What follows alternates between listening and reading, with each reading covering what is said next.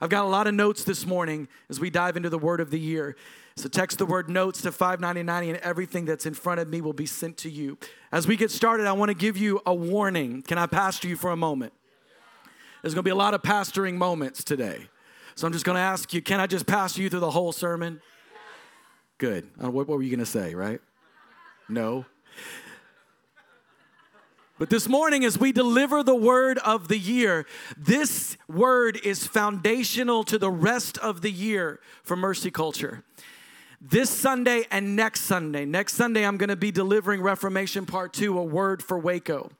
But this morning, we're delivering I'm delivering the word of the year over Mercy Culture here in Waco, and Pastor Landon in our Fort Worth campus is delivering it, and it'll be in Dallas at our Dallas campus, and MC Espanol tonight, as we all have been praying into this message since August of last year and asking the Holy Spirit what his heart is for 2024. But this is a word for people who are planted in the house of the Lord. When you are planted in God's house, you spiritually grow. This is a word for people that are in this house, that are members of this house. If you are a visitor this morning, receive the word of the Lord. But I want to encourage you don't church hop, find a place to be planted. You see, we live in a culture today that everything that we have is curated to us. And some of those things are wonderful. You, eh, there's more customization today than probably ever in human history. You can customize every experience that you could possibly want. You don't even watch TV the way everybody else watches TV. You get to customize what shows you're going to watch and when you watch them. My kids were in amazement when I was telling them when we used to watch television, we had to schedule. Like my show is coming on tonight at 7 p.m. We got to be home. 7 or 8 7 central Y'all remember that? Some of y'all are way too young, like, what are you talking about? No, we actually had to like come home, the finale's coming on, but now we customize everything. And that's beautiful. There's sometimes I love it. I love being able to customize and choose what I want. But that culture has crept into the way that we obey the Lord. And a lot of people choose their church based on what makes them feel the best. Who has the right temperature? Welcome to the tent. We'll get in that in a moment. Praise God. Who has the right temperature? What children's ministry's got the biggest slides? Oh, they got an amusement park down the road. I'm going to go there. And I didn't really like what the pastor preached last Sunday. So I'm going to go to the place that makes me feel the best and makes my flesh come alive and makes me feel the, the greatest about myself instead of stopping and asking the Holy Spirit, Where have you called me to be planted? Not what do I want, but what do you want? You know, where God has called you to be planted and discipled is the place that He has called you to plant and then die. Because no seed grows without first dying. There's no sprout unless the seed is broken. And the life of the believer is the life of death. Ah. It's the life of dying to our flesh so that the, the Lord Jesus can come alive on the inside of us. So ask the Holy Spirit, where have you called me to be planted? Psalms 92 13 says, They are planted in the house of the Lord and they flourish in the courts of our God. So many people are bouncing from place to place and ministry to ministry looking for somebody else to give them the word that they want. Not the word that they need, but the word that they want. Let me find a place that somebody can tell me what makes me feel the best instead of deciding I'm planted where God has called me and I'm going to allow myself to grow roots. Because if you do not grow roots and you are not planted, you miss out on the most important part of the body of Christ, and that is spiritual growth. See, spiritual growth is a journey, it's not a destination. It's something that we do every single day. When you're not planted and committed to a church, you miss the opportunities for spiritual growth. At Mercy Culture, every time anybody in this house touches a mic, Every time that we speak at spiritual leadership school or leading a staff meeting or preaching a message or hosting a service or leading a worship team or leading a huddle with our serve team before or after service, the goal is that you would spiritually grow. Not that you would be impressed by this sermon. Not that we can turn a phrase and coin a quote that tickles your ears and impresses you and pleases the people, but no, that you would spiritually grow. And we have gone before the Lord and asked the Lord, what is the journey of spiritual growth for the people of Mercy Culture this year? If you guys would put that up on the screen, the timeline for this year. We've planned out the year. The first in the, the year of Reformation is reforming you reforming you through holiness, personal holiness, reforming your family, your finances, a series on the abominations are the things that God hates. We're going to teach a message on women in ministry. I know this is Waco. I know this is the Baptist Mecca. I know there's a little confusion. Some people are like, no, women can't be doing that. And some people are all about it. But we're going to teach a message on women in ministry. We're going to have a summer of serving, and we're going to teach on favor forever. And I want you to imagine this spiritual journey with the Lord and you partaking in it. Uh, imagine if you got really into a sermon, I mean, not a sermon, uh, really into a television series that you loved, but you only watched three of the episodes for the whole season. What would happen? You would be lost you wouldn't understand what's going on. But a lot of people treat their church in this sort of a la carte way. I'm gonna come and pick out just what I want and I'm gonna leave the rest of it. No, I wanna encourage you this year to make a decision to be here, to be planted, and to spiritually grow in 2024. Amen? Before we begin this morning, I just want us to take a moment and posture our heart to receive the prophetic release of the word of the year this year. This isn't simply something that we just made up. In mercy culture, we don't just look and try to strategically think about what's going to be the thing that's going to motivate people the most. And we've got all these goals for where we want to be. And so, what should we preach about that will strategically align us to? No, no, this is not a corporation, this is the house of God. And so, what we do is we go before the Lord and we fast and we pray and we ask the Spirit of the Lord, What are you speaking to your people? And I believe that we have heard from God for this house and for your family in 2024. So just take a moment, close your eyes, hold out your hands in front of you, just posture your heart to receive. So, Father, I just push back, push past any resistance to the prophetic this morning. Lord, we bind every lie of the enemy. We bind any resistance to the prophetic. Father, we, le- we release the gifts of the Holy Spirit today. We release the gift of prophecy this morning. Lord, I pray that you would give us spiritual eyes to see and ears to hear what the Spirit of God is doing and saying. Pray that you would help our, our hearts to be open to receive the word of the year. And God, teach us how to steward the prophetic. Lord, I lay down performance, comparison, and the need to impress this morning. Lord, I thank you that nobody came to hear me this morning, but we all came to hear you. So let's say it together. Say, Speak, Lord. Your servants are listening. We don't make room for you this morning, we give you the whole room. Have your way, King Jesus. In Jesus' name we pray. Somebody say, Amen. Amen. amen. Let's go to the, uh, turn in your Bibles with me to Luke chapter 7, beginning at verse 24. It says this When John's messengers had gone, Jesus began to speak to the crowds concerning John. What did you go out into the wilderness to see? A reed shaken by the wind? And then did you go out? What then did you go out to see? A man dressed in soft clothing? Behold, those who are dressed in splendid clothing and live in luxury are in king's courts. What then did you go out to see? A prophet? Yes, I tell you, and more than a prophet. This is he of whom it is written Behold, I send my messenger before your face, who will prepare your way before you.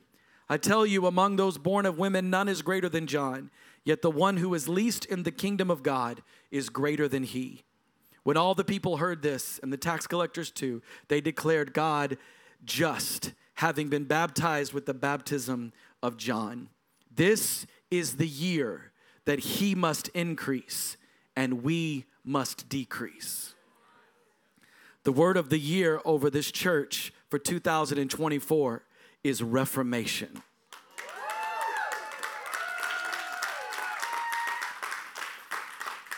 Said it earlier, but hearing from the Lord is a journey. And stewarding the prophetic is a journey. People often ask, How do you hear from the Lord? They ask me all the time, How do you hear? I was, I was meeting with some pastors a few years ago. It was a moment I, I, won't, I won't forget. And we were just talking and sharing the, about what the Lord was speaking to us in different areas and ways. And the pastor just stopped and he goes, Wow, the Lord really speaks to you, doesn't he? And I thought two things. First, I thought, yes, I'm really grateful that I hear the voice of the Lord. And the second thing I thought was, how sad. Because the Lord speaks to all of us. Are you listening to him? Church family, I want to ask you this morning are you listening to the voice of the Lord? When I was praying about this and thinking about daily encounters, I, I, have, I feel like a lot of us go into our daily encounters with this great pressure to hear the Lord. And we think of daily encounters as sort of our time to line up and receive the orders from God and listen to what He says and then go and do that thing. And sometimes we can go into daily encounters with so much pressure to hear a word. And I want to release you of that pressure. Do you know how I hear from the Lord? I encounter Him and I grow in intimacy with Him.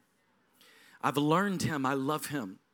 I've learned to fall in love with Jesus, to spend time with the King to grow in intimacy and relationship with Him. And then He speaks to me when I'm mowing the lawn or vacuuming the floor. Sometimes it's at a sitting down having coffee with somebody. My wife's eyes got big because I don't mow the lawn. I said mowing the lawn. I, I, I, when I'm, she looked at me like, "Don't lie. You got the microphone." Just sort of came out. When I'm doing other things,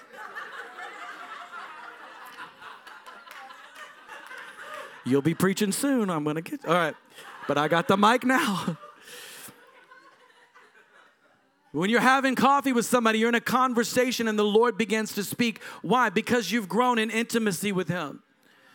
It's not just let me go and my daily encounter, I've got to hear something, I've got to hear something, I've got to hear something. No. Grow in intimacy, fall in love with Jesus. Ask the Lord, Lord, give me less of me and more of you, and then you'll hear his voice.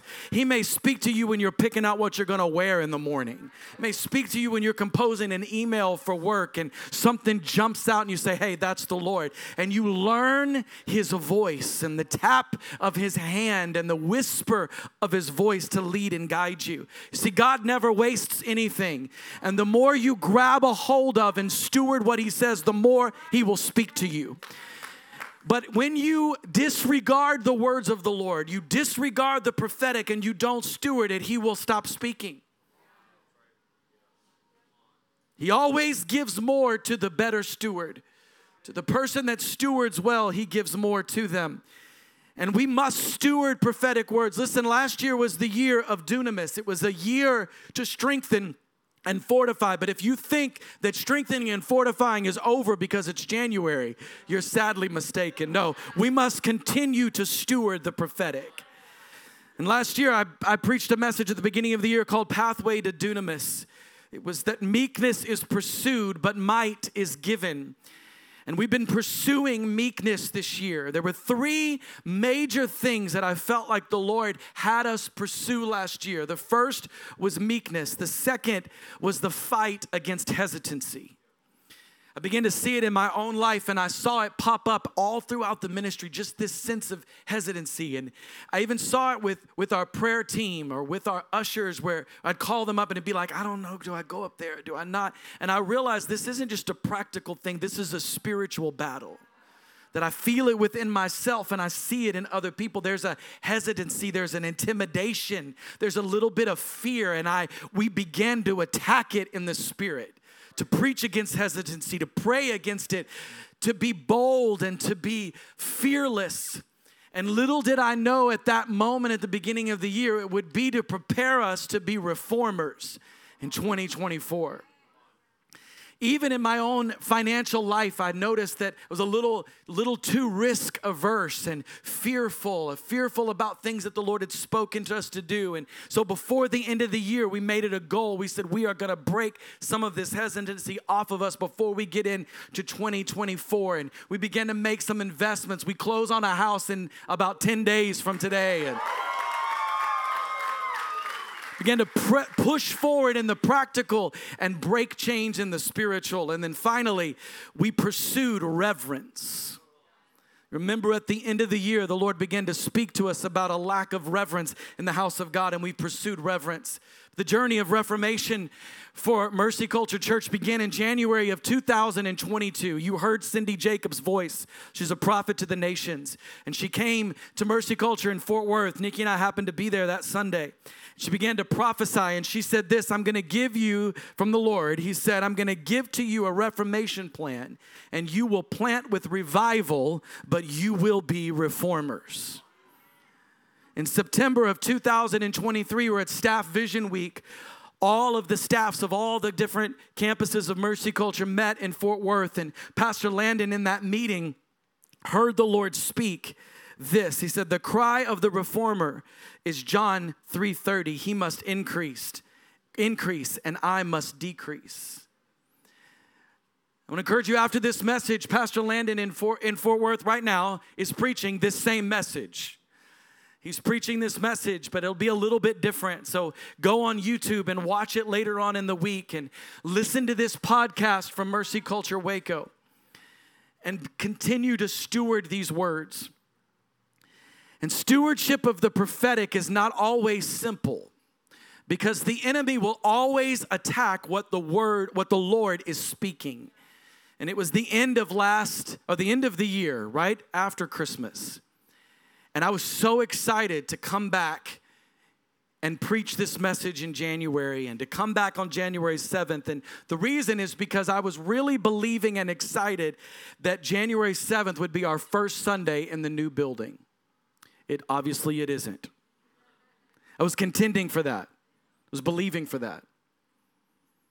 I was stewarding that word and praying and asking people to pray. And there were some challenges that came up and some different things. And when I got word that we failed an inspection and we weren't able to get in, and there were some things that we were going to have to fix, we've been so close for so long. I felt like my legs kind of got knocked out from under me. I'll tell you, I'm doing in full transparency and vulnerability. This, that was the greatest blow, the end of this year. All the challenges, and I'm going to take you through the timeline in a moment of some of the challenges we faced with that building to show you what the Lord will do and what the enemy tries to do. You see, he tried to attack dunamis at the very last moment. He tried to steal all the strengthening and fortifying that took place in 2023, the last week of the year. And I heard the Lord say, Are you going to go into 24 giving up the strength I gave you in 23? You ever been feeling bad, feeling down, feeling a little depressed, and the Lord just comes up and just kind of smacks you? I love it. Sometimes people have this vision of the Lord and they think that He's like, oh, honey, darling, I just, it's okay. You should feel bad. No, sometimes like, suck it up, buttercup. Put your big boy pants on and let's keep it moving. That's what He said to me. That's, that's how He speaks to me. See, we began to, this process of purchasing this, building over two years ago. Not over, right at two years ago. And after we purchased the building, we found out that several churches had owned this building before us and had attempted to remodel it, and for various reasons, they weren't able to. There were foreclosed on, there were financial improprieties, there was all of these different issues that happened. There's been a spiritual battle over the house of God being established on this property in East Waco for decades. It's been more than 15 years that houses have tried to establish a house of the Lord in that building, and it hasn't happened. But God is doing it now. It's not because we need a church, but because God is establishing the house of the Lord, a place where His presence will dwell and lives will be changed, and this region will be forever changed in Jesus' name. We purchased that building in April of 2022. It took us nine months to complete engineering and receive the proper, proper permits. There was one issue after the other just to get engineering completed and receive the permits to do one work. For nine months, not a hammer was swung, nothing happened on that property. And then after we got in and we got the engineering and we hired all the contractors and we began work, we realized that one of the main electrical panels needed to have, you know, power, which is kind of important, electricity, was was delayed by 1 year. They tell me it was because of COVID. I think people just using COVID. Now it's been now, now guys, it's been 3 years. You can't use COVID anymore. You know, I feel like you go to the grocery store, they cuss you out. They go, sorry, it's because of COVID. Like, it, we got to, keep that's enough. They tell me it was because of COVID. It was a one year wait. We finally got that panel in. Then one of our main contractors went out of business. I'm telling you, once in a lifetime things have happened a bunch of times, and we had to deal with the fallout of that and reorganize and restructure it, hire different people, and try to figure out how to navigate through that issue. And then we had an electrical contractor that we've had m- multiple challenges with. And just before Thanksgiving, we had to make a change. And if any of you have been involved in commercial contracting before, you know that if you have to change your electrical contractor at the end of a job, it's a big deal to file paperwork and get permits changed and change things with the city. And we've had spiritual battles when we finally got electricity on, just a little bit of electricity on in the building, and we began to install the sound system. As soon as we got speakers installed, we started playing worship music. Mercy Culture Worship was playing 24 hours a day. And that first time that it was played on a Monday morning, one of the contractors we were struggling with walks in, and when he hears the worship music, begins to manifest a demon he starts screaming and yelling and running through the building and runs to the back and starts unplugging wires. Turn the music off, get the music off. There's a spiritual battle. And we made that transition, and that caused a delay. And then our new electrician began, and he's fantastic.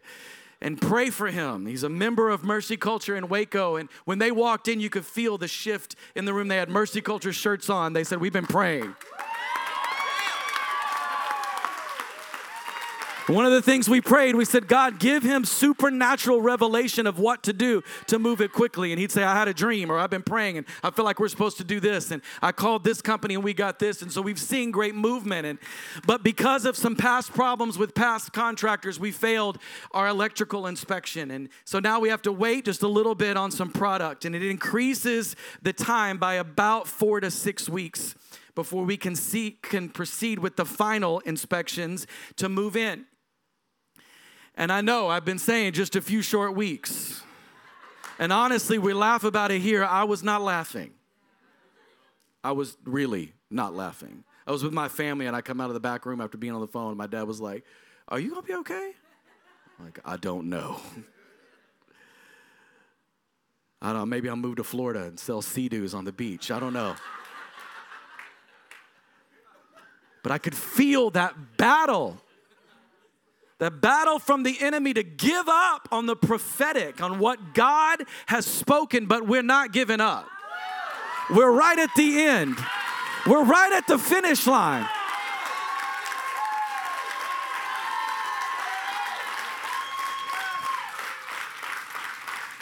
I'm gonna give you some prayer points. Sit down before I run. I wanna give you some prayer points. Pray for favor with the city inspectors. Pray for that equipment will come in quickly. Pray that contractors will receive supernatural strategy on how to move forward and pray no more delays. Say in the name of Jesus. No more delays. You see, as I was praying, as I was as I was actually whining, let me rephrase that. Don't look at me with judgment. I know y'all whine to the Lord. I was whining and I was complaining to the Lord, and the Lord said, He gave me a new aspect of a definition of an idol. He said, An idol is anything that, if it's removed, causes your devotion to me to diminish at all. And I realized that because my expectation wasn't met, my devotion was diminished. My devotion to obedience to the Lord, my devotion for passion for the house of the Lord was diminished even a little bit. I wasn't about to quit, but there was a diminishing of my devotion. And the Lord said, That's an idol. And He spoke to me, He said, You can't be a reformer without total devotion. This is a year your idols have to die. I said, This is a year your idols have to die. Reforming means this it's the act of improving the existing form or condition of institutions or practices intended to make a striking change for the better in social or political or religious affairs. To reform is to change a thing, a practice, or a doctrine in order to improve and correct it. A simplified definition is this Reformation is to make wrong things right in God's sight or to bring about righteousness. We see Reformation mentioned in Hebrews chapter 9, verse 10. This is Paul writing to the Jewish people who are following Jesus. He is addressing the Old Testament tabernacle for encountering the uh, for encountering God. The Reformation he's speaking about, Jesus making a new covenant or a better way to encounter him. It says in Hebrews 9:10, but deal only with food and drink and various washings, regulations for the body imposed until the time of reformation or a better way, a new covenant.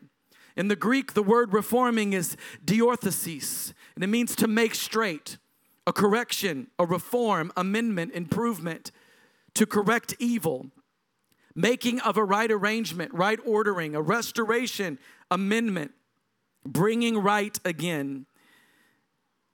Diorthesis is uh, is found in two words. It is made up of two words. The Greek word dia, which means thoroughly on account of or because of. Root of the English word diameter, which means across to the other side or to go through. And the other Greek word orthos, straight upright, or direct. Hebrews 12 13 says, And make straight paths or orthos for your feet, so that what is lame may not be put out of joint, but rather be healed. Simplified, it means to make the crooked ways straight. We need to understand Reformation. Reformation is the blueprints of heaven. Reformation is building life by God's design or God's way. Reformation is when the heart of the Father and the mind of Christ is established in earth. Reformation is when the revival in the church begins to transform the culture outside of the church.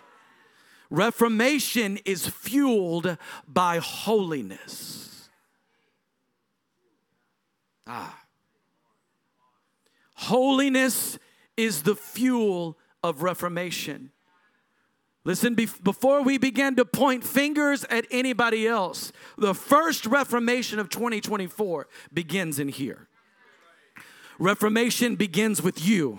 It begins you with your life, your mind, your heart. It begins with our family. It begins with our sin, with our finances. It begins with our own community and then goes into the culture. One of the ways that we connect with God that we teach you about in MC Connect is to connect with God through Reformation. And this year, there's going to be some opportunities. I'm so excited. Vision Sunday is January 28th. January is, is an amazing month. There's a lot going on this month. But on January 28th, Nikki and I will deliver the vision for Mercy Culture Waco in 2024 and some new initiatives that we are launching. And there's going to be opportunities for you to put feet to the reformation that God is going to instill within us. And we can connect with God through Reformation. But Reformation has a long and storied history within the church. The greatest reformer of all time is Jesus Christ. And he reformed and gave us a new covenant with the cross. And then we see the birth of the church of Jesus Christ in 33 AD at the, the day of Pentecost when the Holy Spirit was released to us. The church is underground and persecuted for many years after that. And then in 380, in the year 380, Christianity becomes the state religion of Rome. And then there is the Great Schism in 1054, a split between the Catholic Church and the Orthodox Church. And then we see Luther's 95 theses and the beginning of the Protestant Reformation in the year 1517. Then the Church of England splits from Catholicism as the state religion of England in 1529. Then we see the Puritan Reformation sought to reform the Church of England. This eventually led to many people moving to America for religious freedom in the 1530s. They were known as the Puritans. We see denominations based on theology beginning to emerge after this. From Protestantism came Lutherans and Anglicans and Reformed theology. From Anglicans came Episcopalians and Methodists, and from Methodists came Pentecostals and Charismatics. Or I prefer the term spirit filled or presence driven. If you didn't know, that's what we are. And then from Calvinists came Presbyterian and Reformed theology. And then there was the Great Awakening in America in the 1720 through 1745. And then the Azusa revival that began the Pentecostal denominations that started in Los Angeles in 1906 and went until 1915. And then the charismatic movement that began in the 1960s and continues through now. You see, history remembers the reformers, and the future belongs to the reformers. There are five characteristics of a reformer. Number one, reformers are consecrated. Say consecrated. Consecrated means to be set apart. In Second Corinthians 6 17, it says, Therefore, go out from their midst, go out from the world, and be separate from themselves, the Lord, and touch no unclean thing. Then I will welcome you. This is a moment to be consecrated. I'm going to say it again. I said at the beginning of the message, I'm challenging you to fast. I'm challenging you to fast something that you don't want to fast. If you want to fast it, that's probably not God. If you think, oh, well, that'll be easy, probably wasn't the Lord. There's one thing that's always great to fast, it's called food. Fast food. Not eat fast food, but challenge you to fast, make it a discipline at the beginning of this year. Consecrate yourself. Number two, reformers are people of action. Ah, Jeremiah 26, 13 says, Now reform your ways and your actions and obey the Lord your God. Then the Lord will relent and not bring the disaster he has pronounced against you. Ladies and gentlemen, there is an attack on the actions of Christians. There is attack on the spiritual actions of Christianity. We see this every time there's a great disaster or there's some tragedy that happens in our nation, we begin to see in the last few years this phrase emerge among politicians and celebrities and intellectuals. They will say this keep your thoughts and prayers. We need action. In 2019, there was a shooting in El Paso, and then vice presidential candidate Kamala Harris wrote a piece in the paper and she the title of her piece was this no more thoughts and prayers we need action there is a spiritual battle against the actions of Christians, against spiritual action. There's a spiritual battle trying to diminish the spiritual fight that you and I are in. Listen to me and listen closely. Prayer is an action. Ah, I said prayer is an action. Fasting is action. Serving is action, and giving is action. The Bi- I didn't come up with it, the Bible says it. The Bible says, if my people, who are called by my name will humble themselves and pray, will turn from their wicked ways and seek my face. Then I will hear from heaven and heal their land. Prayer is action. We got Solemn Assembly coming up this week. As your pastor, I am telling you, I don't do this often, be here. 7 p.m. Because we need you here? No. Because I, I don't care if you show up, we care if he shows up but because you need to put some action to your spiritual life this year. And we need to consecrate ourselves before the Lord at the beginning of this year. Number three, reformers desire to please the Lord.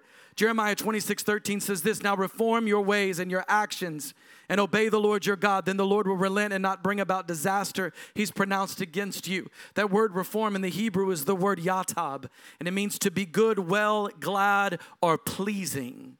Number four, reformers use their influence, their voice, their platform, their resources. You see, dunamis strengthened and fortified your faith, but reformation will help you to live out your faith. Reformers use their influence to stand up against injustice. In Luke chapter 1, verse 18, it says this How can I be sure of this? Zechariah asked the angel. This is when an angel came to John the Baptist's father, Zechariah, who the Bible describes as an old man. And he tells him, I'm going to give you a son. And Zechariah laughed at the angel. Imagine laughing at Gabriel. He laughed and he said, How can I be sure of this? I'm an old man and my wife is well along in years. Notice he didn't call her old. Zechariah wasn't stupid. In verse 19, it says, I am Gabriel, replied the angel. I stand in the very presence of God, and I have been sent to speak to you and to bring you this good news. And now you will be silent and unable to speak until the day this comes to pass, because you did not believe my words, which will be fulfilled at their proper time. Ladies and gentlemen, if you don't lose your influence, use your influence, you will lose it. Some of you may say, Well, I don't have much influence. I don't have a big platform. Use the influence that you have. Over the last couple of years, the Lord's been teaching me to use and steward my influence. And again, I don't have a big platform. I don't have hundreds of thousands of social media followers, and I don't have the audience of governors and presidents. But I'm you. I'm asking the Lord, Lord, teach me to use the influence that we do have. And in 2022, we saw this incident that went viral where a drag queen was dancing provocatively and sexually, half naked in front of children in the city of Waco, while our city police stood by and provided security not to protect the children, but protect the man dressed as a woman, shaking his privates on two and three year old kids in a city park. And we began to speak out about it. I posted about it and called these evils out and asked others to raise their voices. There were other churches, there was one other church in our city that also stood up and spoke out about it. And we received word and people telling us to be quiet and calm down and don't talk too loud and you better watch out. And one of our city council members at the time would wear every almost every time there was a city council meeting she would wear a t-shirt that says protect trans kids and she was calling for the city of Waco to be an abortion sanctuary city, where she asked the city to vote that even if they make abortion outlawed in the state of Texas, we would not enforce those laws in the city of Waco. And she was fighting for unrighteous actions within our city, and we began to pray. We didn't dishonor, we began to pray. Pray for her and pray for reformation to happen in her heart. And the, the day after we had focused morning prayer for this specific situation, she got on in the middle of her term and announced on social media that she resigned from the city council and moved to a different state. This past year, we saw our city send out city paid employees with city equipment to film a local business and to put it upon the official City of Waco Instagram and social media accounts, encouraging people to go and shop at this business. The moment that I saw it, I thought something seems off here and went to their business page and realized it was a store dedicated to witchcraft. It actually said in their store, Come to our altar, make sacrifices, cast spells. We'll read your tea leaves and cast spells. And I used what little influence I have and we began to call it out not in our city, not with our money. And there was pushback. There was there was pushback. I got some emails and some phone calls and some some personal meetings and hey, that's not how we do things, and keep your voice down, and don't speak too loudly, and don't press too much. But I know I fear the Lord more than I fear the government.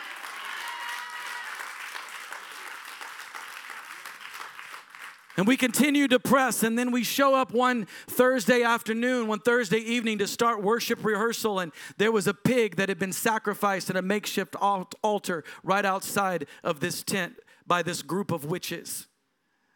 And we just laugh because this is Texas and we love pork. And the blood of Jesus is certainly more powerful than the blood of some wild hog. Shortly after that, the mayor announced that he would not be running for reelection. and that store, that witchcraft store, parted ways with the witch that was a partner and decided to remove witchcraft from their establishment. Right around the same time, a group of people orchestrated a, a, a, rally in support of Hamas just days after the violent and horrific attack against Jewish people in Israel. They supported a rally, in, they, they sponsored a rally in support of Hamas. I saw it happen. I began to call it out, not in our city. We don't stand for this. We're not going to stand with evil, but we're going to stand with righteousness and holiness and we began to call it out and then they postponed the rally and then shortly after that that entire organization disbanded deleted all of their websites and social media accounts and went away listen use the influence that you have I'm going to give you some practical advice. Ask the Lord, how can I be a reformer? Ask the Holy Spirit, what is in my hand to use? Number five, reformers are fearless. Reformers' fearlessness gives them a greater authority with greater audiences. As you face the fear that is inevitable to rise up within you, you have to ask yourself this question What happens if I'm resisted? Listen, you can't begin to build courage when you need it. But you've got to be men and women of courage long before you ever need the courage to stand up. You got to ask yourself, what happens if I'm resisted? Esther, chapter 4, verse 16 lays it out for us. Esther was queen. She knew that God had placed her in that position for such a time as this to stand up and to stand in the gap to prevent the king from destroying her people. And verse 4, I'm sorry, verse 16 of chapter 4 says this Go, gather all the Jews to be found in Susa says Esther speaking, and hold a fast on my behalf, and do not eat or drink for three days, night or day. I and my young women will also fast as you do. She was asking her people to fast because she was going before the king, and she knew all he had to do was make a look, and she would be killed for having the audacity to even ask these questions. And she said, This, then I will go to the king, though it is against the law, and if I perish, I perish. You see, reformers are all in no matter the cost. I want to give you, I'm going to pastor you in this moment. I'm not asking you, I already asked you, you said yes. I'm going to pastor you in this moment. There's only been a small portion of our congregation that have been reformers. Ah. There's only been some of us that have been reformers. I heard the Lord so clearly say, Mercy Culture Waco, you cannot rest on the strength of the reformers in Fort Worth. We need reformers in this city to rise up. We need reformers in this city that are ready to be unpopular.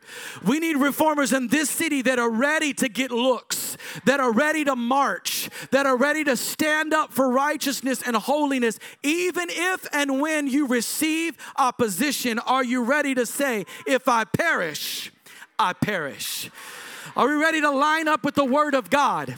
To line up with the greatest reformer that was Jesus. His reformation is discussed throughout the Gospels. To line up with men like Noah in Genesis 6 through 9, who stood up against the evil of his days and began a reformation. Men like Moses in the book of Exodus the 12 judges of Israel, David in the books of 1st and 2nd Samuel and Kings and Chronicles, reformers like Elijah in 1st Kings and Esther in the book of Esther and Peter in Romans and Acts and Paul in Acts 1 and 2 and Corinthians and Thessalonians, Philippians, Galatians, Colossians, Philemon, Ephesians, 1st and 2nd Timothy, Titus and Hebrews.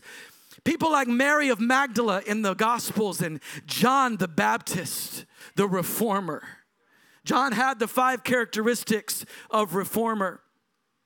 The first reference to John the Baptist happens in Matthew chapter 3, verse 1, after the genealogy and the birth story of Jesus. John was the son of Zechariah and Elizabeth, who was a relative of Jesus. The angel Gabriel foretold his birth in Luke 1:13. It says, And the angel said to him, Do not be afraid, Zechariah, for your prayer have been, have been heard. And your wife Elizabeth will bear you a son, and you shall call his name John. John was to be set apart and to be consecrated. In Luke 1:15, it says this, for he will be great before the Lord, and he must not drink wine or strong drink, and he will be filled with the Holy Spirit, even from his mother's womb. The Lord is asking us today and in this year, as a reformer, what will you give up? How will you consecrate yourself this year? What are the things that were acceptable before but will no longer be acceptable today? Some of you need to say, wine and strong drink will not touch my lips. John was filled with the baptism of the Holy Spirit in his mother's womb. That sort of shatters the woke church's bad theology on abortion, doesn't it? Uh, John was a man of wilderness. In Mark chapter 1 6, it says, Now John was clothed with camel's hair and wore a leather belt around his waist and ate locust and wild honey. Why? Because John was a wild one. I love how Jesus described John. He said, Who did you go to see? Some man in soft clothes? Ha. He said, No, you went to see a prophet, a man clothed in camel's hair and ate locust and wild honey, a man whose eyes burned with the fire of the Holy Spirit, who said what God said and didn't care what you think about it, or you think about it, or the president thinks about it, because he feared the Lord more than he feared man. John was a reformer. He, his message was a message of repentance. In Matthew 3, verse 1 and 2, it says, In those days, John the Baptist came preaching in the wilderness of, of Judea. What did he preach? Repent! For the kingdom of heaven is at hand. Listen, I want to warn you stay away from anyone and any ministry that disregards the gospel of repentance. John baptized people for what? For the repentance of their sins. John recognized that we are wretched and lowly sinners in need of a spotless lamb, in need of a savior. Anybody that tells you you're wonderful and beautiful and perfect just the way you are and diminishes the sin that is in our lives and the sin that so easily besets us. The Bible says that sin waits like a crouching lion, waiting to destroy us. And we have preachers and ministers who are slowly and lightly tickling our ears and lulling us to sleep to be eaten by the lion of sin. No, reformers preach repentance. John's baptism demands the people either repent or face the coming judgment. A reformation of both heart and life. John prepared the way of the Lord. In Matthew 3 3, for this is he who was spoken of by the prophet Isaiah when he said, The voice of one crying in the wilderness, Prepare ye the way of the Lord, make his paths straight. John was frequently associated with another great reformer, Elijah. In Luke chapter 1 17, it says, And he, John, will go before him in the spirit and the power of Elijah. Reformers have the spirit and the power of Elijah to do what? To turn the hearts of the fathers to the children and the disobedient to the wisdom of the just, to make ready for the Lord a people prepared. On, I wish somebody was excited. I wish somebody would get it in your spirit this morning that this is the year that the hearts of the fathers would turn to the children. I wish somebody would wake up to the revelation that this is the year that the disobedient would turn to wisdom of the just. That this is the year that we shall make ready for the Lord a people what? Prepared for his coming. Elijah's ministry ended at the Jordan River and John's began at the Jordan. John was a humble man. In John chapter 3, verses 22 through 30, it talks about John humbly receiving Jesus who came to him and said, I want to baptize. I want you to baptize me. And John said, I could never baptize you. I'm not even worthy to strap your sandals up. How could I baptize Jesus? He says in verse 27 a person cannot receive even one thing unless it is given him from heaven. You yourselves hear me witness that I said, I am not the Christ, but I have been sent before him. The one who was, who, the one who has the bride is the bridegroom, the friend of the bridegroom, who stands and hears him, rejoices greatly at the bridegroom's voice. Therefore, this joy of mine is now complete. And he says this He must increase and I must decrease. Worship team, come up, come up quickly. The heart cry of a reformer is Jesus must increase and I must decrease. John was called the baptizer. John actually baptized Jesus in Matthew chapter 3. Beginning in verse 13, it says, Then Jesus came from Galilee to the Jordan to John to be baptized by him. John would have prevented him, saying, I need to be baptized by you, and yet you come to me. But Jesus answered him, Let it be so now, for thus it is fitting for us to fulfill all righteousness. And then John consented.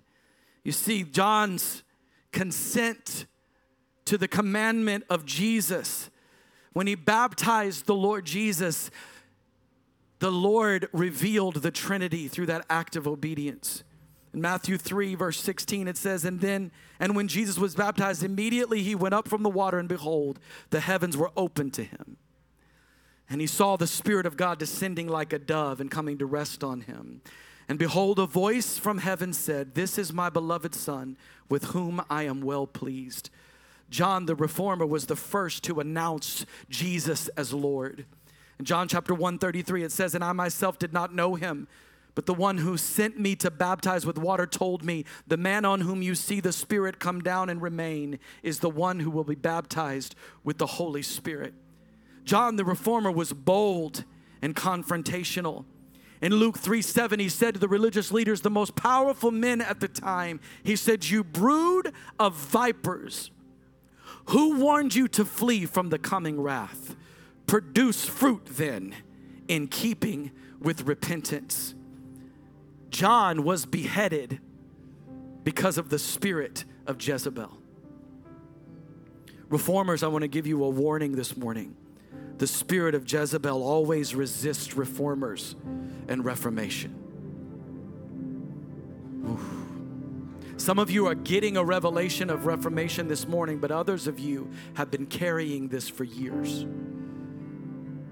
Some of you have been carrying this revelation of reformer for years. Crystal, it's rested on you your whole life. And the spirit of Jezebel has attacked you from the time I, I see it as an infant. This spirit come against you. Monique, it's been resting on you your whole life. And the Jezebel spirit has come against you, has even tried to manifest through you. Jezebel always attacks the reformer. Jezebel always attacks reformation. That spirit of Jezebel came against John. Why? Because he called out the sin. You see, John was a humble man. He never claimed to be perfect. As a matter of fact, he said, I'm not worthy to do this. Lord, why would you ask me? Why would you ask me to do it?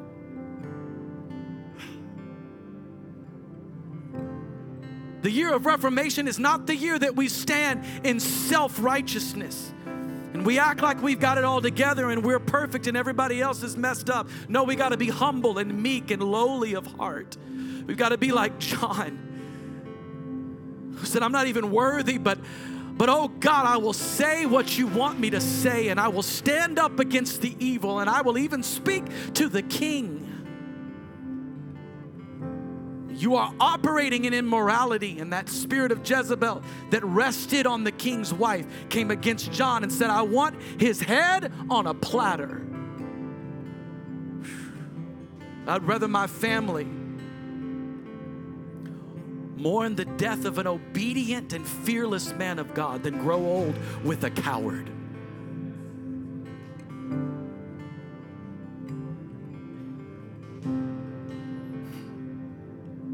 Back to our story in Luke chapter 7. This is the story of Jesus and John the Baptist. John is in prison. He sends his disciples to Jesus. Jesus just begins to reflect on his encounters that he's had with John and We see in the scripture that John's encounters with Jesus reflect the encounters that you can expect to have as a reformer with Jesus. There are three encounters that reformers will have with Jesus. The Lord spoke to me and said, This will be a year marked by these three encounters with the Lord. Come on, receive it right now. Receive it, receive it. This will be a year marked by these encounters with the Lord. The first encounter John had is an encounter in the womb, the place of intimacy. Bible says in Luke 1 39 through 40 that Elizabeth went to visit her cousin Mary.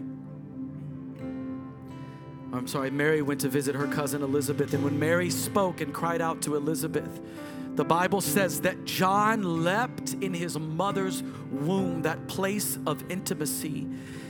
And Elizabeth was filled with the Holy Spirit, and she told Mary, Ah, at the voice of the mother of my Savior, my child leapt for joy. You will have encounters in the womb, the place of intimacy with Jesus.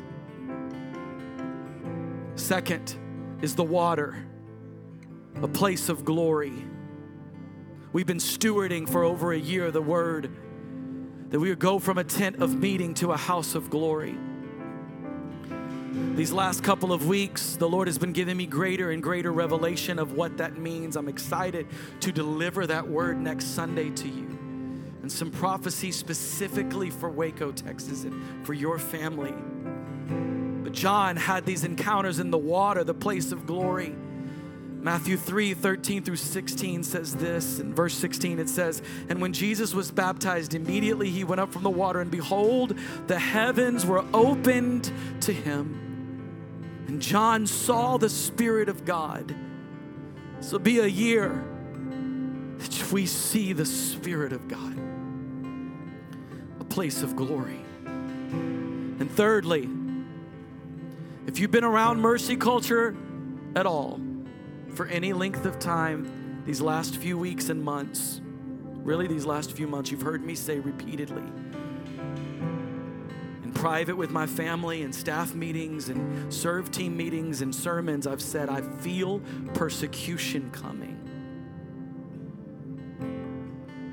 I have the same feeling today that I had in 2019. The Lord told me at the beginning of 2019, the joy of the Lord, 2019 is a year of joy. The joy of the Lord will be your strength because in 2020, you're going to need strength. And I had no idea what it meant.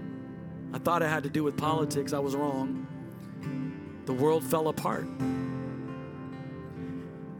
And I'm not saying this to bring fear, I'm saying it to bring awareness John encountered the Lord in the prison, in the place of tyranny and persecution. Family reformers don't escape persecution. reformers encounter God in the midst of it. Reformers count it all joy. Reformers are like Stephen, as as they were carrying him outside of the city to stone him to death, he said, Oh, what an honor Stephen knelt before his murderers. And his last words, he said, he said, Lord, don't count this sin against them. He was being stoned to death by murderers. And this great reformer said, Lord, don't count this sin against them. And he looked up to the heavens. And the Bible says that he saw the glory of the Lord in the midst of persecution.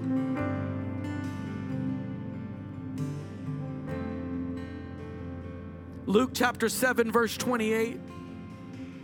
Jesus is talking about the reformer John, and he says, There's no person greater than this John, but the one who is least in the kingdom is greater than he. The least in the kingdom means the least in heaven is greater than the greatest on earth. You see, reformers are heaven minded.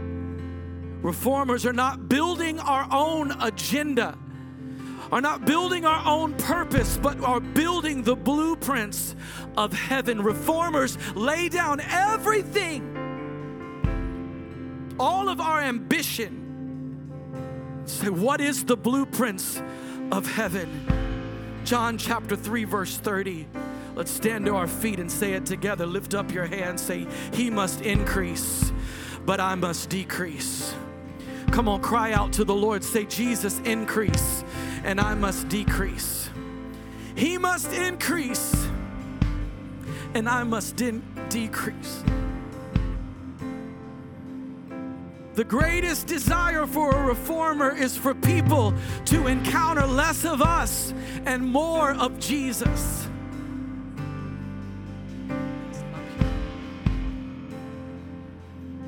Come on, just lift up your hands and ask the Lord, say, Give me the power. Come on, lift up your hands. Throw both of your hands up in the air in an act of surrender and ask the Lord, God, would you give me the mantle of a reformer? Come on, ask Him. Ask Him, cry out to Him. Say, Lord, would you give me the mantle of a reformer? Father, first and foremost, would you reform my own heart? Come on, close your eyes and ask the Lord, reveal the sin in my life. Come on, ask the Holy Spirit, reveal the areas of myself that need to be reformed. What are you asking me to lay down this year? What are you asking me to consecrate before you this year? Oh God, would you give us the heart of reformers? Would you reform our church and our families? Would you make us men and women of holiness and righteousness? Will you make us men and women of character, of reverence and awe and wonder that we don't take you for granted, that we don't take encounters with you flippantly, but that we tremble in the fear of the Lord and we say, If I perish, I perish. If I perish, I perish. If I perish, I perish.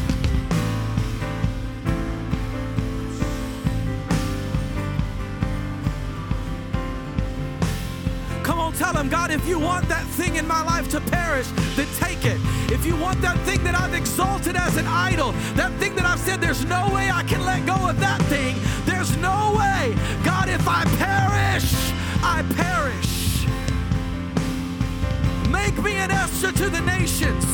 Come on, cry out, make us Esthers. Make us Johns. Make us Esthers. Make us reformers.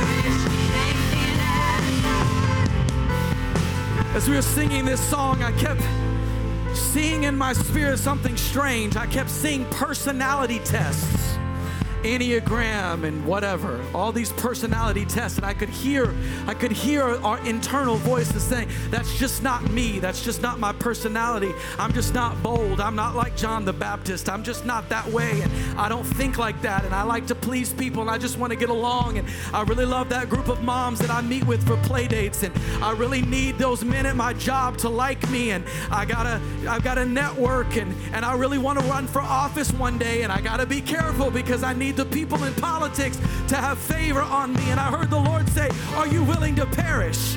Are you willing to perish to your Enneagram type? Are you willing to perish to your personality type? Are you willing to say, I'm just like Esther?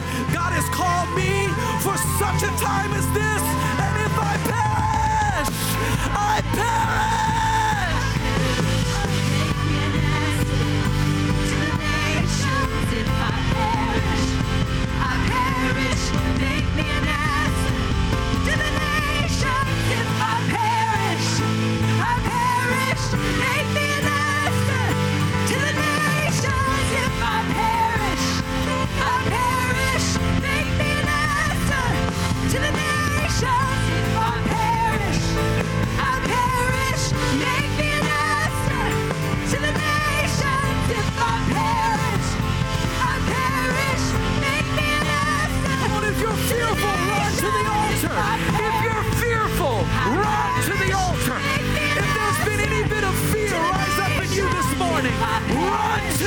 The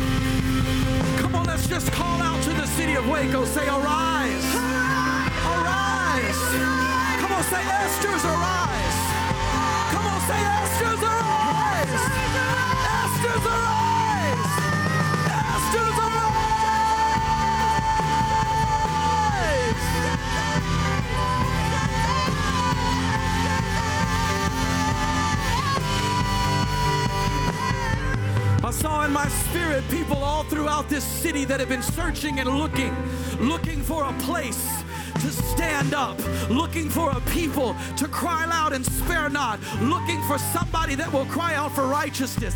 You see, they thought they were looking to be pleased. They thought they were looking for their flesh to be placated.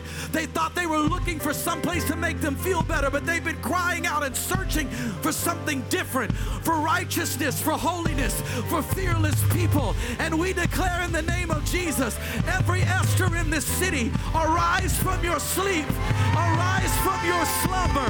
Wake up, wake up, wake up, wake up. The day of the Lord is here. Wake up. Wake up, wake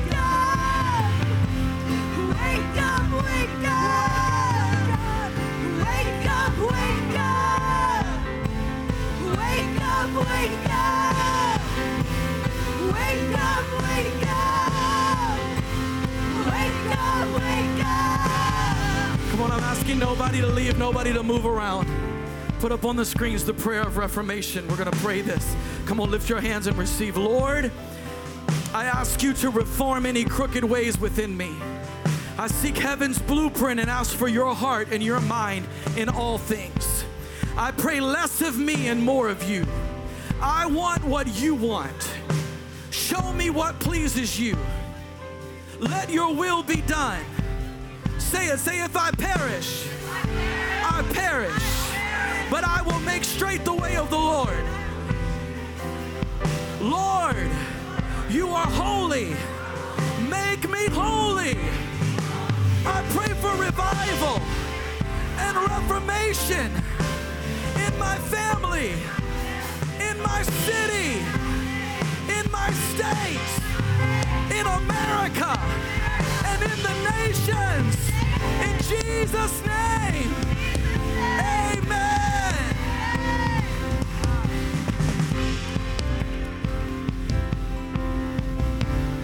I know we're over time and I don't care. It's not possible for me to care less.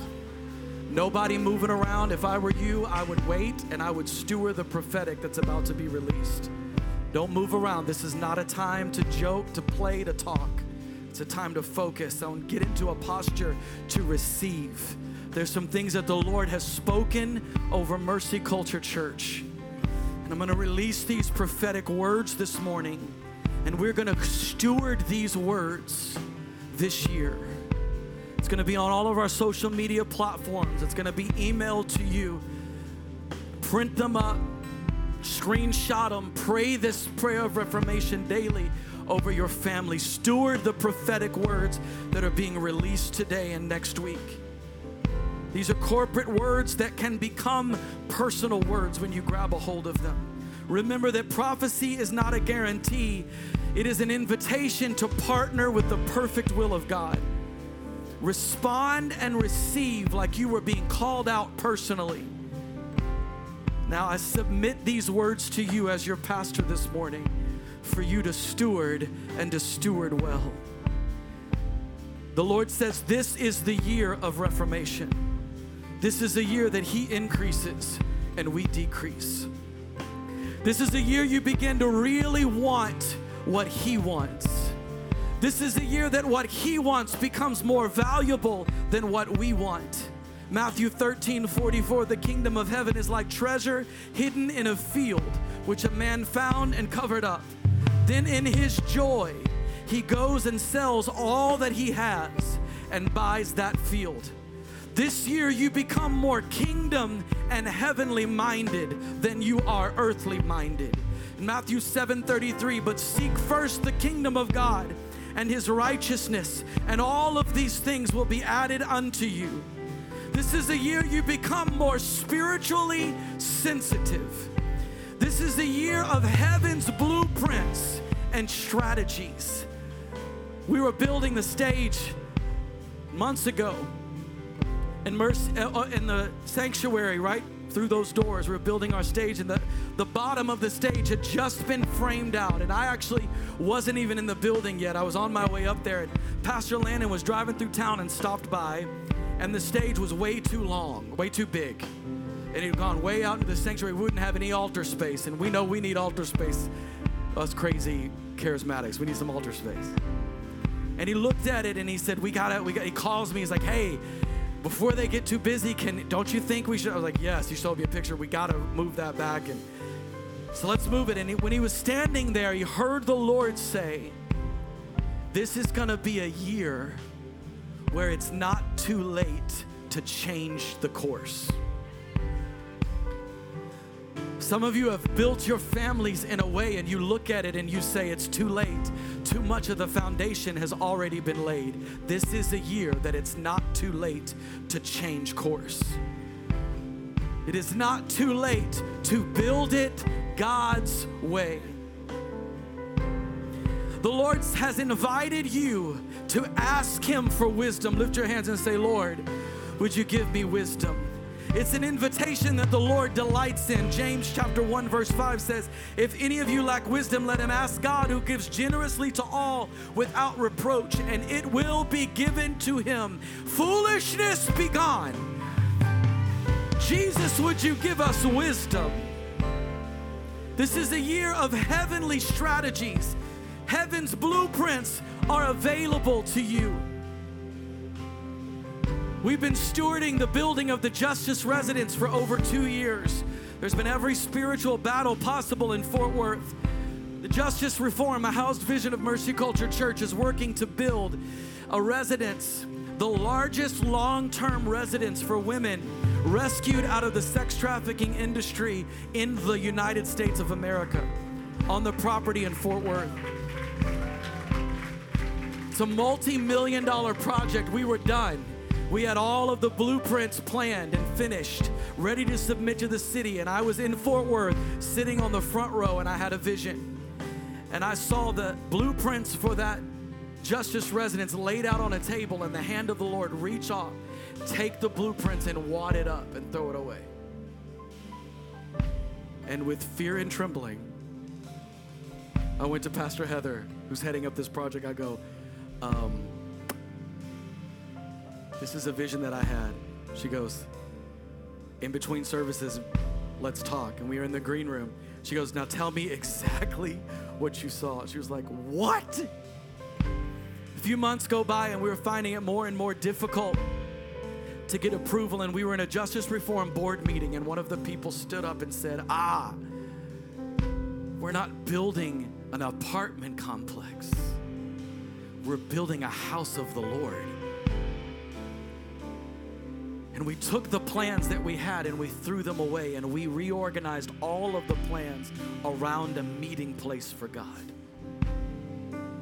And God gave us heaven's blueprints and heaven's strategy that made it impossible for the city to tell us no.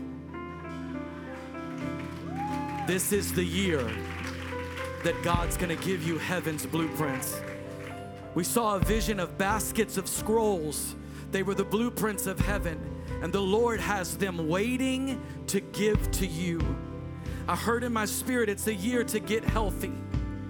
We heard the word order, a heavenly order in your home, in your health, in your eating, in your medication. Pastor Landon had a vision of you reaching into a cupboard to pull out medications, and the Lord said, No, no, not that one. A year of order in your finances and in your thought life. It's going to be a Genesis 30 kind of year where Jesus, where the, where the Spirit of the Lord gave to Jacob he gave him a financial strategy. Read Genesis chapter 30. He gave him a strategy that caused Jacob's flocks to flourish when everybody else's flocks were diminishing. When all of the world was in the middle of economic turmoil, God gave Jacob heaven's blueprints and his finances flourished. I'm going to give you a warning this morning. Listen, listen. Stop listening to the false prophets of the media. In Philippians chapter 4, verse 8, it says this Finally, brothers, whatever is true, whatever is honorable, whatever is just, whatever is pure, whatever is lovely, whatever is commendable, if there's any excellence, if there's anything worthy of praise, think about these things. The men's 40 days of prayer that we had at the end of last year was the beginning of the establishment of order. Men, lift up your hands. Men, lift up your hands. God is asking men to lead in their homes, to lead in your workplace, and to lead in this church. Come on, women, if you're standing next, just stretch your hands. If you're married, put your hands on them. If you're not, stretch your hands out. Come on, we declare in the name of Jesus that the men of this house will lead. They will spiritually lead. God, you are calling the men to rise up. They will lead in their families. Some of them haven't been leading well in their families. I hear the Lord say it's not too late to build it God's way. They will lead in their families, they will lead in their workplaces. There'll be no fear to spiritually lead and lead with strength where you work. and they will lead in this church. This will be a house filled with strong men and leaders. So we come against the feminization of men in the church today. God is raising up strong and masculine men and leaders who have been mantled by God to spiritually lead in this house. I declare that Mercy Culture Waco will be known for the strength of the men of this house. We declare the women will no longer be the ones that are spiritually leading alone. We declare that the women will no longer be the only ones that are called to intercessory prayer, that are called to fast, that are called to grab the horns of the altars. Our children won't just remember a praying mother and grandmother. No, our children will remember a praying father and grandfather who spiritually lead in the name of Jesus. This is a year of spiritual growth. Everybody receive. You will spiritually grow this year. Say, I will. I will spiritually grow this year. Everyone, say everyone, will pick up the mantle of reformation. I want you to reach down in the spirit, just pick it up, pick up the mantle and put it on. Come on, just clothe yourself with the Reformation. Ask the Lord. Begin to pray in the Holy Spirit. If you don't have the gift of speaking in other tongues, God, I pray that you would give them the gift right now, that you would supernaturally, in this moment, baptize people in the gift of the Holy Spirit. We're not prophesying in tongues, we're praying in our heavenly language the mysteries of heaven. Jesus, would you clothe us with the mantle of reformation?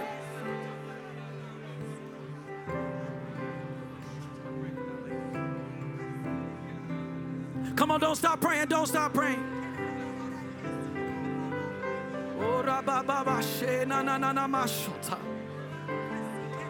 Clothe us with the mantle of reformation.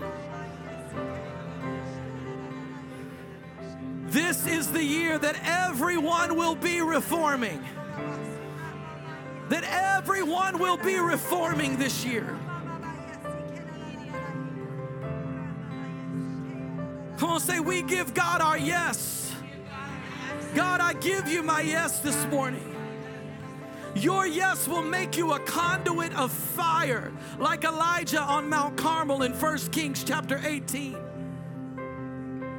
Ah, we heard the Lord say, There have been things you have said no to, things you have been afraid to even bring up to the Lord because you have been fearful of what He might say.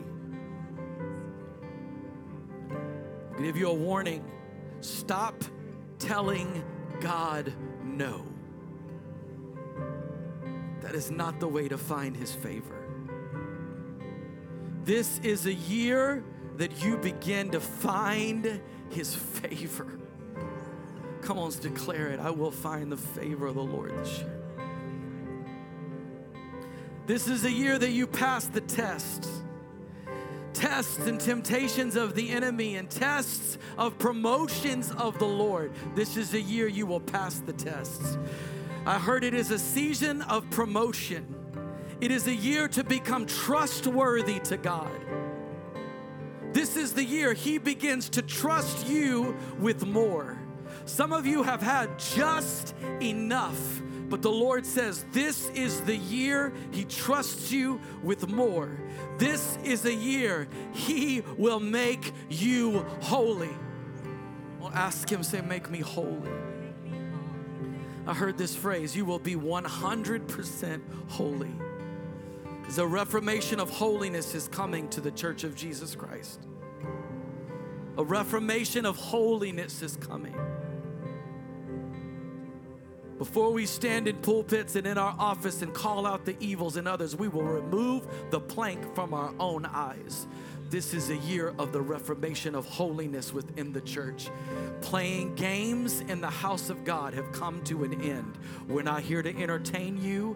We're not here to play games. We're not here to put on a show. We're not here to tickle your ears. We're not here to have great music and make you feel something and you've been entertained and watched your little program and gone home. This is a year of the reformation of the holiness of the church of Jesus Christ. This is a year of consecration, and this consecration will cause a holy disruption to your life. Life's normal patterns will be disrupted by the setting yourself apart. In Luke chapter 1, verse 15 says, He must not drink wine or strong drink, and he will be filled with the Holy Spirit even from his mother's womb.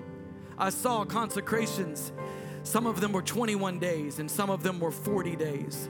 Some of them were seasonal, and some of them are for the entire year. I, as your pastor, am calling you to the first one 21 day consecration. The Lord told me to make it 40 for me. But I'm calling you to the first, to 21. I'm not asking you to ask the Lord. I'm telling you the Lord has spoken. Consecrate yourself to the Lord. But the rest you will call yourself to these seasons of, confirm, of consecration as the Lord speaks. I saw the Lord giving you blueprints as you set yourself apart. Come on, don't get tired. Continue to receive. I saw selfishness shaken off of you. I want you right now, I saw this in my spirit, just begin to physically shake it off. Dust off selfishness. Come on, just dust it off, dust it off, dust it off. Some of you have had selfishness, residues of selfish, selfishness that have remained on you since a child. Since you were a child, you have childish selfishness that has rested upon you. Come on, dust it off. No more selfishness. I saw offenses breaking off of you this year. I said, I saw offenses breaking off of you this year. Some of you have been offended with your mother, with your father. You've been offended with a sister, a brother, a friend, an acquaintance. You've been offended with an ex boss. You've been offended with a friend from childhood. There's been offense, and I heard in my spirit it's breaking off of you once and for all. Say once and for all. You will become spiritually sensitive, sensitive to offense this year. I saw offense coming for you, and you could see it from a long way off. And your spiritual sensitivity never allowed it to get even close to your heart this year. I heard in my spirit that this year persecution is coming. I said it earlier, I have the same feeling I had in 2019. Not a feeling of fear, but a feeling of readiness. I heard the Lord say, the escape of persecution is His embrace. The Lord said, there is joy in His embrace. We heard the Lord say, I'm protecting my people like Israel in Egypt in the book of Exodus. And we will see glimpses of glory. Just like Stephen looked up to the heavenlies in the greatest moment of his persecution and he saw Jesus in all of his glory, we will see glimpses of glory. Saw tears of persecution revealing the glory of God. Ah, I love this. The Lord said there will be mass and spontaneous baptisms this year. You will do the baptisms. Oh, it got quiet. I said, You will do the baptisms. You are the reformer, so lift up your hands. As your pastor, I commission you. I commission you to baptize the lost into new life. Some of you are gonna baptize in your hot tub, in your swimming pool. You're gonna baptize in your bathtub. I even right now, I saw some of you going to Walmart and getting one of those little plastic or blow up pools, ready to fill it up and baptize. Commission you to baptize this year the lost into new life. Oh, this is the year that what the enemy meant for evil, God will turn around for your good.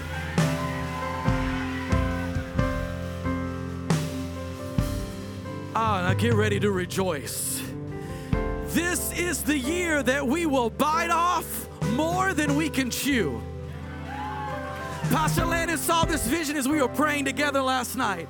And he saw a child on his first birthday sitting at a table with this birthday cake in front of him. And he just put his face into that cake and began to eat, covered in chocolate and icing all over. The Lord said, Oh, he's biting off more than he can chew.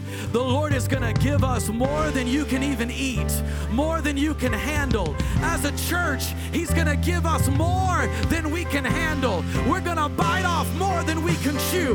Come on, rejoice in the word of the Lord this year.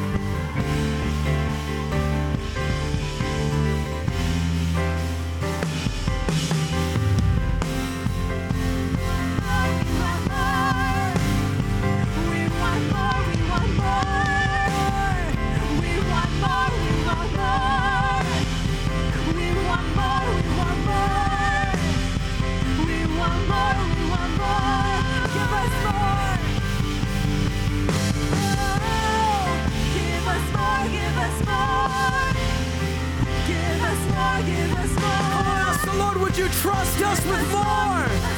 Would you trust us with more? Oh, less of us and more of you. Less of us and more of you. Less of us and more of you. Will you trust us with more? Come on, ask him, ask him, ask him, ask him.